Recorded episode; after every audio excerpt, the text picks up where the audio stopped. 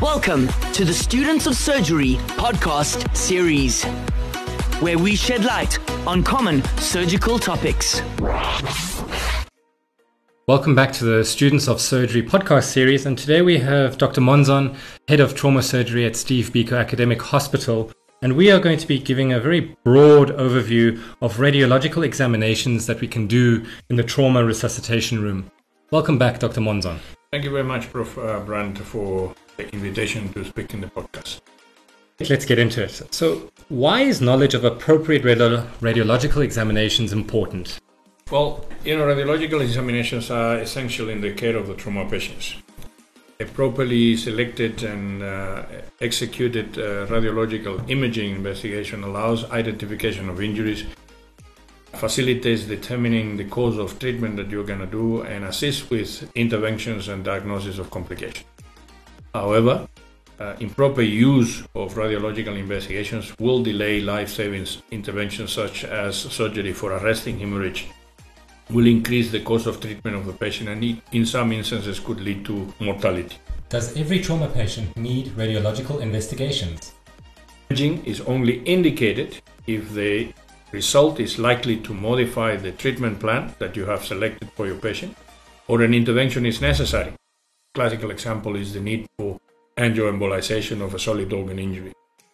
If a patient has an obvious clinical diagnosis that requires a surgical intervention, image, imaging is not required. So, say a patient is in shock and is bleeding in, in the abdomen from a ruptured spleen, you don't need the CT scan to make that decision. The patient requires surgery. So, what are the imaging options that we have available to us in a resuscitation room? There are called essential X-rays. Um, one one tool that has becoming uh, widespread in South Africa is is the Lodox. The other ones are the, ch- uh, chest radiographies and pelvis radiographies. The performance of surgeon or physician perform ultrasound, which is called EFAS, and the potential to do C-spine uh, X-rays in the in the resuscitation room. So, where in the primary and secondary survey does radiology imaging fall? Well, there are there are some imaging uh, investigations that are that you can do even before your patient arrives uh, into the resuscitation room itself, like Lodox, for example. If a hospital has a Lodox machine available, you can do the X-rays on the Lodox and then take your patient and initiate your primary survey. By the time you finish your primary survey, you will have some information from the Lodox and you can make decision. Essentially, radiological investigations like the chest X-ray, the pelvis X-ray, and the EFAS should be done at the end of the primary survey. And all the investigations such as CT scan and contrast um, examinations can be done later after the patient's uh, secondary survey and resuscitation have been completed indeed are necessary, but they must not substitute clinical diagnosis of the or delay the initiation of any treatment, particularly important in, in, in bleeding trauma patients who requires an operation. Don't rely on the use of investigations in every single trauma patient, just select which trauma patient will benefit from a radiological investigation. So, what is Lodox and then when should we use it? Well, Lodox is a South African invention. The Lodox word stands for low dose X-ray, and it's a it's a screening method used in the mining industry, uh, particularly diamond mining industry, uh, to screen the uh, workers of the diamond mines to make sure that they don't steal the diamonds. And it's a digital biplanar uh, X-ray that is is obtains a whole body, full body X-ray that can show you from head to toes, and then you have an idea what is happening in the chest, the pelvis, and, and the long bone. By the time you arrive into the resuscitation room, you will have some information. Are there any contraindications for performing a Lodox scan in a patient requiring trauma resuscitation? There are two key issues when you're doing Lodox, and first is if your patient has a threatened airway or a compromised airway, you should not do a Lodox. Or if your patient is having an ex- external active external hemorrhage that requires treatment, the patient should not be Lodox. In any other instance, if the Lodox is available, the patient should be Lodox before the primary survey starts. At what stage we do a cervical, spine, a chest X-ray, and a pelvic X-ray? Okay, so checks, chest and pelvis are essential in the in the initial management of a patient. They will give you a lot of information about sources of bleeding and other and other potential life-threatening complications. Am I correct in saying that cervical spine X-rays are not routinely performed in the primary survey? uh, spine x-rays have a very low diagnostic yield in the emergency department. They are very technically difficult to obtain and they can cause unnecessary movement of the cervical spine. So the duty of the doctor who's treating a trauma patient is to protect the cervical spine if there is a potential for cervical spine injury rather than to try to investigate and find out a diagnosis. Once your patient is stable and you've excluded all life-threatening injuries, then you can do a, a, a CT scan of, of the cervical spine. And I think we can talk about uh, how to assess uh, the need for cervical spine x-rays uh, or CT scan data. What are the goals of doing a, a chest x ray and a pelvic x ray in a trauma patient? Well, as I said before, they, they allow you to uh, assess and identify major sources of bleeding and, and other potential lethal injuries. The major advantage is that you can do them in the emergency department. And if you have done a LODOX, you already don't need to do uh, a, chest, a chest x ray or a pelvis x ray. But mostly, if you're doing a chest x ray, you will be able to identify hemothoraces, pneumothoraces, and, and some indirect signs of a cardiac tamponade you need to look for foreign bodies, uh, retain blades and bullets.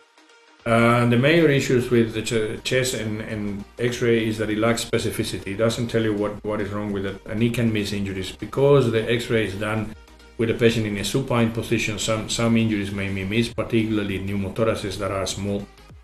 They should be done if you don't have a LODOX. You should do a, a chest X-ray and a pelvic X-ray in every single trauma patient immediately after you finish your primary survey. Let's come back to those cervical spine x rays. Yeah, so as I said before, cervical spine x rays are not uh, compulsory or obligatory when you're doing your initial assessment because of the poor diagnostic yield that they have. The issues with cervical spine and determining when you require to investigate the cervical spine is based on, as I said that uh, in in another conversation that we had before, on the on the triage of the severity of injury. So there are certain mechanism of injuries that are consistent with the potential for cervical spine x-ray. And there are basically currently two um, selection tools, let's put it this way, that allow you to make a decision whether you need to image your, your cervical spine or not. One is the Canadian C-spine rules, which uh, exactly details you who and how you do your, your determination of when to do a CT scan of, of, of the C-spine. And the other one are the Nexus guidelines. Basically, the Nexus guidelines are, are also, they were also produced in Canada and they are more or less similar to the Canadian C-spine rules, a little bit more complicated to understand. So my recommendation for the students will be just to use the Canadian C-spine rules. You can actually access it on the internet. There is a single page PDF document on the internet that you can download and put it on your on your cell phone. And so you can remember when you're dealing with a trauma patient, how do you select the patient for, for a cervical spine CT scan? Just for our listeners, we have supplied the Canadian C-spine rules in the podcast's footnotes. We haven't spoken about abdominal x-rays. Is there ever a need to do them in trauma? They are not routinely indicated, uh, Martin, but uh, the issues with uh, abdominal X-ray is that they lack uh, sensitivity and specificity for abdominal injuries. You don't, you won't be able to see the liver and the spleen on the on a plain abdominal X-ray. However, they do have diagnostic value, particularly when you are dealing with penetrating trauma and more specifically with gunshot wounds. The assessment of the abdominal cavity is done by clinical examination, the use of uh, ultrasound, and when indicated, with a CT scan. Tell us about the eFast. Right, eFast is um, something which has revolutionized the way we look at trauma patients. eFast sim- simply stands for Extended Focus Abdominal Sonography in Trauma or Assessment by Sonography in Trauma. As I said, it's a vital examination. is done by the doctors who are dealing with the resuscitation and the primary survey. What can we assess using an eFast? Allows you to identify some of the life-threatening injuries, particularly hemopneumothorax and, and cardiac tamponade, and also the presence of abdominal fluid. Is is a reproducible thing. is easily available in many of the uh, major um, uh, emergency departments. It's an inexpensive tool. You don't need to transport your patient anywhere, and you don't need a specialist radiologist to interpret it. Unfortunately, has a very poor specificity, so it cannot tell you exactly what kind of fluids you're dealing with. But if we remember that the majority of patients who are injured and, and have some free fluid in the abdomen will be blood, then, then you have a very good tool to assess the need either for surgery or for further investigation. When should we do an EFAST? You do it when, if your patient is in shock, you in during C, the C stage of the primary assessment, to find out where the sources of bleeding are. But if your patient is hemodynamically normal or hemodynamically stable, you do the EFAS when you finish your secondary survey. What is on-demand imaging? Well, on-demand imaging is the ones that you select and decide based on the findings of your clinical examination. So those are the radiological investigations that are not compulsory or done routinely but you need to use them uh, in a very sensitive and appropriate manner when you identify the potential for an injury. Uh, the most common one is a CT scan. We, we can talk about different places where you do a CT scan. You can do a CT scan of the brain, the C spine, the chest and abdomen, the pelvis. You can do an angiogram. But all of those, the request for a CT scan and the and the, and the actual use of the CT scan is based on clinical examination. So we're not gonna routinely do a CT scan for every single one because it may not be of diagnostic uh, interest at all. If your physical examination is normal and you ha- have a, a, very small, insignificant mechanism of injury, you don't need to do a CT scan. You just rely on, on physical examination alone. So let's go through some of these imaging modalities. When would one use a limb or a joint X-ray? Okay, so again, these are these are not uh, a, a essential X-rays to be done in the in the during the initial assessment and the, uh, of the trauma patient. However, if you have clinical evidence of a potential knee or major joint dislocation or a fracture with deformity of the limb, you should obtain X-rays of, of the limbs. But as I said, they should not delay the necessary intervention. So if, if your patient has a need for an emergency laparotomy and also has a, a, tibia fracture, your duty as a physician or as a treating doctor is just to immobilize that fracture rather than waste time obtaining an x-ray. Go control the bleeding and once the bleeding is controlled, then you can do your x-rays of the limb at leisure when the patient is not at risk of dying. I guess this becomes part of the tertiary survey which you described in the Approach to a Trauma Patient podcast. Are there any principles that we should be aware of with uh, joint X-rays? Yes, uh, limb X-rays. They should. Uh, there's a, there's these typical rules that the orthopods always insist on. Is the rule of twos. So you need to obtain two views of the limb, one AP, one lateral. You need to X-ray two joints, the joint above and the joint below the uh, potentially affected one. You need to X-ray the two limbs, ipsilateral and the contralateral limb particularly in children, because you need to compare the bony structures from one side to the other side. And the last two is the uh, two times when you need to obtain the, uh, the x-rays, meaning before and after the reduction. So if you have a, say for the sake of argument, an ankle fracture and you're done reducing, you immobilize, you need to look then do an x-ray to see what the result of your immobilization is. Let's move away from x-rays then. What is the role of CT scanning? Well, CT scanning is um, has become the gold standard for diagnosis of uh, injuries in, in trauma patients. It's, it's changed the way we manage trauma patients. It's considered an essential tool, but as I said, it's not a it's not a tool that you use immediately in, in the initial assessment of the trauma. The request and, and, and having a CT scan is done based on clinical findings. So you need to decide in your clinical examination what kind of CT scan you're going to do. CT scans done for trauma have a high sensitivity and high specificity and high accuracy, so the, the diagnostic yield is near 100% in many of the of the traumatic instances. And because they are very accurate on identifying particular injuries, then allows you to select patients who may require surgery and patients you can treat without operations. Uh, most recently, uh, the addition of high quality angiography when you're doing a CT scan has also changed the way we handled uh, potential vascular injuries. So, what are some downsides to doing a CT scan? The major issues with CT scanning is one, you need to transport the patient, whether you need to transport between hospitals or within the hospital for a long distance and go to a place where it's considered very unsafe. So, the radiology suite is not a, a resuscitation area or an uh, operating theater, so there are no equipment there to, uh, to do cardiopulmonary resuscitation if you need to. Uh, and the second major problem is the uh, the availability of the resource. So not every single hospital has an available CT scan on a 24-hour basis, and people who can then uh, do the obtain the images and interpret the images. Um, remember, CT scan is something that is is not done routinely; is done only based on clinical examination And if you find your patient has a evident uh, clinical diagnosis of hemorrhage, you do not need to do a CT scan to decide whether your patient needs surgery or not. Let's leave CT scans for now. When would you use contrast studies such as barium swallows or cystograms? The contrast studies are elective tests, some things that you do when your patient is completely hemodynamically normal after you've sorted out all sources of hemorrhage and life-threatening injuries.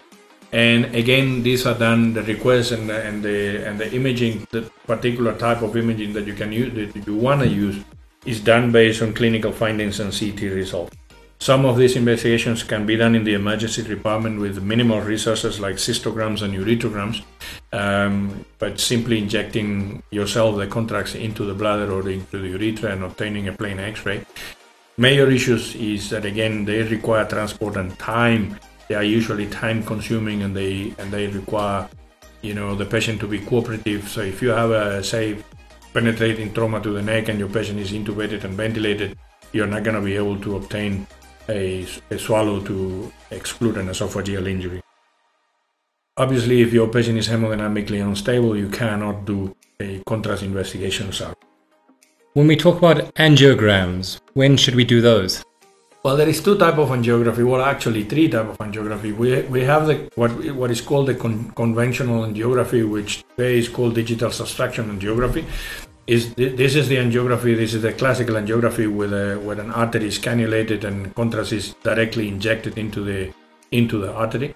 And then you have the options of obtaining an angiogram using a CT scan or an MRI machine. Now the problem with digital subtraction angiography is one is time consuming and it's also the, the utilization of CT scan angiography has superseded the need for, for conventional angiography because it's less invasive and is as accurate as uh, obtaining a, a, digital subtraction angiography. DSAs are reserved for, for, for the patients who require an actual endovascular intervention. So the patient you need to do an angioembolization or deploying a stent for a ruptured aorta or a, or a partial injury to one of the major arteries in the uh, in the limbs. Again, they are not. Uh, you don't supposed to use it for patients who are hemodynamically unstable because they require time. The other major issue here is the load of contrast that you need to administer to these patients to obtain the images, and then there is a risk of developing uh, kidney damage uh, secondary to that. Is there ever any role for an MRI in trauma? Yes, there is, but again, not as a routine investigation, a very expensive tool, time consuming tool, very accurate for injuries of the brain and the and soft tissues and, and, and the spine but the CT scan is cheaper compared to it, faster to obtain. Both in, in the presence of trauma are equal when it comes to diagnostic yield. So we, we tend to go more with CT scan rather than, than with a MRI. How and why are injuries missed? Injuries are easy to miss in the management of trauma patients. And the major reason for that is usually lack of communication, lack of understanding what is happening with the patient and lack of telling the other team members of what the potential problems are. There are many things that impact that. One is the uh, limited lack of information regarding the events. Uh, two, the patient may not be able to communicate because it's low, it has a low Glasgow score. Uh, some some team members are in a rush and they wanted to do something else and they have another uh, duty to perform and they forget to uh, to give the appropriate information. The major issues are also the failure to recognize the severity of the mechanism of injury, like we were talking uh, in a previous podcast. If you have a severe mechanism of injury, like a ejection from a car or a car that has been involved in a head-on collision or the patient has fallen from a height, those are severe mechanism of injuries. Even if the patient doesn't look like he's severely injured, you need to be on the lookout for, for potential injury. The other major issue is the failure to interpret clinical signs and symptoms, especially subtle clinical signs and symptoms. And this is very prevalent, for example, in limb injuries when you miss a, a, compartment syndrome because you don't pay attention to what the patient is telling you that he's got severe pain despite the fact that you've already immobilized the limb. What are some other reasons for missing injuries? Failure to interpret the results of investigations. And one of the things that we, we do in, in trauma surgery is that we do, do we, we trust the radiologist, but we don't read the reports. We wanted to see the images ourselves, and we wanted to make decisions based on what we interpret on those images. The, the next thing is the use of incorrect investigations on this patient. So you select either a wrong investigation or you forget to order an investigation based on clinical examination. You may miss injuries. And the last thing is violation of protocols and, and current recommendations. Say, for example, in your unit, there is a protocol that says that every single patient with a penetrating neck trauma that is hemodynamically stable requires a CT angiogram of the neck, and you forget to do that, or because you are busy or, or, or you are lazy, you don't want to do it, you may miss injuries.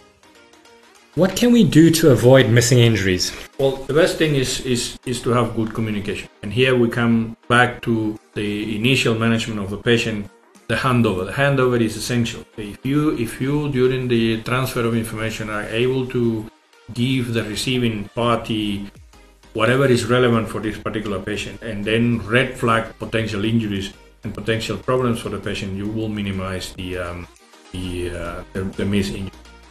The next thing you can do is the uh, careful examination of the patient physical examination, including what we've already mentioned in a previous podcast about tertiary survey. So your patient has had a need for an intervention, a life-saving intervention, and you didn't do completed the second secondary survey of the ATLS in the emergency department. Once your patient is stable in ICU, go and examine your patient from head to toe again.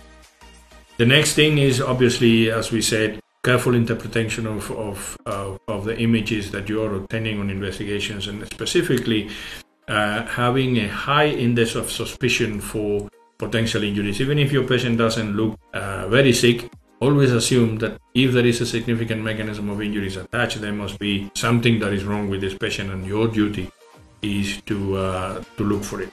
And finally, uh, and something that we doctors need to learn to is not to be um, obnoxious and, and know all.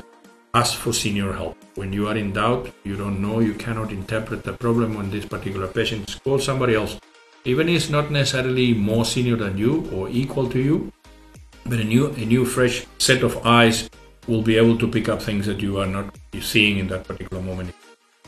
I think that's a very important piece of advice there. Always ask for help or a second opinion. Could you give us a simple algorithm on how or when we should use radiology with our trauma patients? If you are doing an ATLS uh, resuscitation based uh, uh, assessment of your patient, uh, and you have a Lodox available, your patient is not having a external hemorrhage or a com- compromised airway, get a Lodox. It will give you a lot of information. If you don't have a Lodox, once you finish your primary assessment, do a chest X-ray and a pelvis X-ray. Use an EFAS on every single patient that comes across your resuscitation room. Uh, there are some issues regarding penetrating trauma and the utilization of EFAS, but we are not going to go into much details. Do an EFAS ultrasound on every single patient because you need to learn how to do the ultrasound. And by learning on patients who don't have a positive finding on an EFAS, you'll be able to then identify the patients that require. When it comes to the, the, selecting other investigations, then base that on, on physical examination. And the clear distinction is if your patient is hemodynamically compromised and there are signs of shock and hemorrhage, do not do any more investigations. Go and find out where the source of bleeding is. Stop the bleeding after you've controlled the life threats, then you can select what you need to do. If your patient has a limb injury and is hemodynamically stable, by all means, X-ray your limb and your and your joints using the rule of rule of two that we're mentioning. Don't don't use radiological investigations instead of the proper physical clinical assessment. So let's become clinicians before radiologists. Thank you very much for another interesting podcast, and I'm sure we are going to hear from you again in the future. Thank you very much. Today, for young, fresh, and relevant content. That was another edition of the Students of Surgery podcast series, where we shed light on common surgical topics.